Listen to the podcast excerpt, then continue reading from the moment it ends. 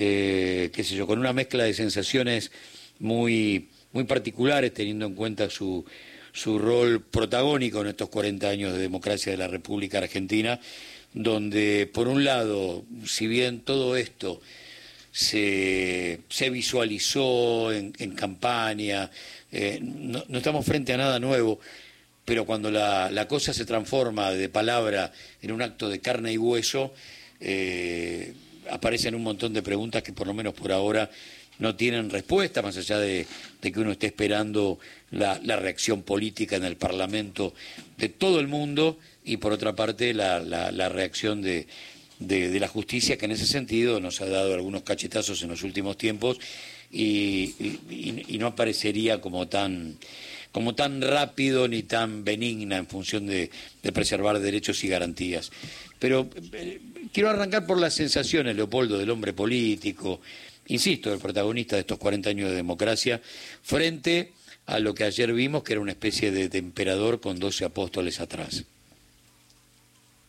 Sí, a ver, como usted dice, provoca sensaciones ambivalentes. Cuando uno vio el mensaje, inevitablemente sintió que retrocedía al pasado, pero al pasado más negro y más profundo de nuestra historia era muy parecido al mensaje que dio pocas horas después del golpe de Estado en el 76 José Alfredo Martínez de Oz. Y a eso hay que agregarle que además también parecía el mensaje de Caballo cuando asumió el Ministerio de Economía o, o tantas veces cuando hacía uso de la cadena nacional nos disparaba con sus monsergas acerca de la modernización del Estado. Eh, y esto es eso, es la suma de las políticas de Martínez de Oz, de Caballo y del macrismo, de las políticas económicas de los tres, pero agravadas.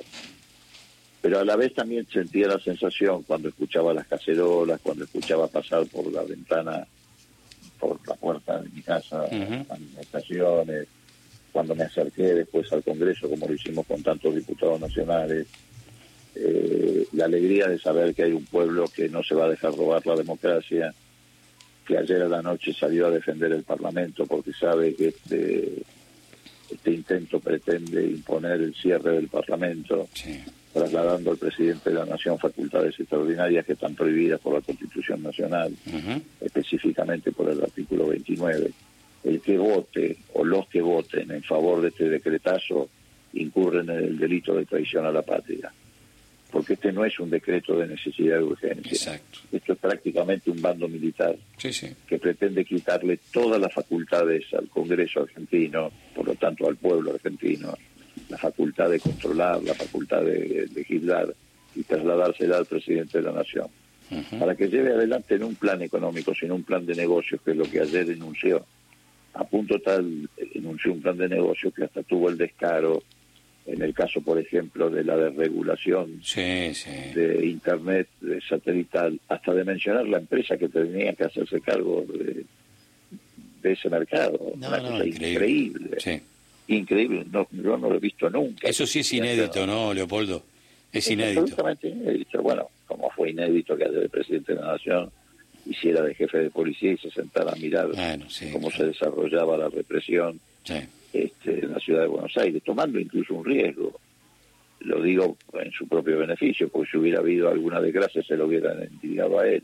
Claro. Pero digo, me parece que ha habido un rechazo unánime, pero no solamente en las calles, que es el rechazo más importante, porque eso significa que la sociedad argentina no le han quebrado la voluntad democrática. Hay un rechazo de todos los sectores de la sociedad argentina. No hay partido político que se haya pronunciado a favor de este decretazo. No hay constitucionalista, incluso aquellos más amigables con la ideología liberal, como el caso de Daniel Zapsa y o tantos otros que se han pronunciado a favor de la constitucionalidad. Al contrario, lo han fulminado. Ayer a la noche yo lo leía a Zapsa y decía, además de dar argumentos constitucionales, que esto era una locura, que él no lo había visto ni en la época de Menem, refiriéndose a la ley Dromi, y en la época del gobierno militar hay rechazos de los bloques políticos de la coalición cívica, rechazos de Margarita Estolbiza, rechazos de dirigentes o diputados del radicalismo.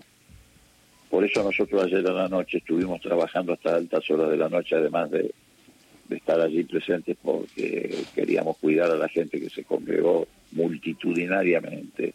Yo me fui a las 2, 3 de la mañana y era una multitud todavía la que permanecía frente al Congreso.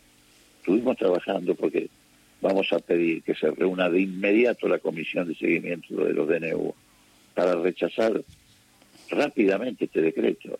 Y obviamente va a haber una catarata de demandas judiciales, de recursos, de exigencia de medidas cautelares, porque efectivamente, reitero, tiene todas las características de un bando militar y no de un decreto de necesidad de urgencia. Un decreto de necesidad de urgencia tiene que estar referido a un aspecto específico, tiene que definir el carácter de la necesidad y de la urgencia, cosa que en este caso no se hace. Por ejemplo, ¿cuál es la necesidad y urgencia de eh, transformar los clubes de fútbol en sociedades anónimas? ¿Qué urgencia hay en eso, más allá de hacer un negocio en favor de Macri? Exactamente. Que ahora explica por qué fuera a votar tan entusiasta mi ley a Boca, porque era el experimento que estaban llevando adelante para llevar adelante y a la práctica la transformación de los clubes de fútbol en sociedades anónimas. Muy bien. ¿A ustedes les parece que en el momento en el que se produjo una devaluación del 118%, se han liberado los precios a punto tal de que incluso hasta los supermercadistas, hasta los supermercadistas están haciendo campaña contra las empresas proveedoras. Sí, nunca he visto. Eh, dejando las góndolas vacías. ¿Cuál es la urgencia, por ejemplo, de suprimir la ley de góndolas? Sí. ¿Cuál es la urgencia? Sí, sí, perfecto. Es, es increíble cómo a través del manejo de algunas palabras que se utilizan este, cíclicamente, eh, se nos vuelven a vender espejitos de colores. Y ayer casi la, la, excusa madre, más allá de, ese revoleo de cifras inexactas sobre pasado y, y presente de la Argentina, es la modernización. Y en nombre de, de esa modernización, un regreso a lo peor del pasado. Pero ¿qué modernización? Si ayer lo que anunció es la suma de la política económica de Martínez Dios, este, de Caballo y del macrismo. Él anunció eso, es lo peor del pasado, no tiene nada de moderno. Además, efectivamente, distorsionó la historia argentina. Él dijo que los grandes fracasos fueron en momentos de déficit fiscal. No es así, los grandes fracasos fueron en momentos de endeudamiento brutales y los mejores momentos de la Argentina fue cuando el país no se endeudó. El país no se endeudó con Irigoyen, no hubo deuda. Con Perón no hubo deuda, que además se negó a entrar al Fondo Monetario Internacional. Con Arturo Ilia y con Néstor y Cristina Kirchner. Y si vos atravesás esa historia, te vas a dar cuenta que fueron los mejores momentos de la historia argentina en materia de distribución del ingreso, desarrollo económico, índice inflacionario. El problema fue, por el contrario, cuando el país se endeudó y él decía esto, eh, paradójicamente, acompañado en el discurso, por un señor que tenía sentado al lado y otro que tenía parado atrás, que ni siquiera es funcionario público, que fueron los que llevaron a la Argentina al peor endeudamiento de, su historia, que son Stusenegger y Caputo, que nos transformaron en el país más endeudado del planeta. y, Cuando Milei dice no hay plata, lo que, lo que oculta es que el problema no es que no hay plata, el problema es que sobra endeudamiento en la Argentina, sobra endeudamiento. Sí, señor. Ese es el problema. Y, Leopoldo, un dato, eh, ya que hablamos de, ese rol casi como de monje negro, ¿no? De, de Stutzenegger ahí paradito con un eh, perfil que parecía darle una cuota política mucho más grande que la que tiene como un mero asesor de pero parecía que era parte de, del gabinete funcionario público Campana. sí sí sí sí pero... Es un señor que en esta semana se estuvo reunido con estudios jurídicos privados haciendo el decreto. Ahí está el tema, dato que es totalmente ilegal para la República Argentina. Pero absolutamente ilegal. Claro, que se ha redactado en, despachos privados esto, pero quería ir a la, a la impunidad, que es otro de los grandes problemas que obviamente... Se redacta en el ministerio respectivo. Sí. Después de que se redacta en el ministerio respectivo pasa por legal y técnica de presidencia hay todo un procedimiento. No, Stusenegger estuvo coordinando durante semanas este decreto de necesidad y urgencia, en algunos casos en estudios privados, si esos estudios privados después volcar letra de este decreto sus propios intereses o los de los clientes que representan. Sí, exactamente. Yo le preguntaba por, por, por la impunidad, que es un, un mal casi, qué sé yo, endémico que tiene nuestra vida política, porque estamos hablando de un sobreviviente de la alianza y de la causa megacanje y obviamente también del macrismo, ¿no?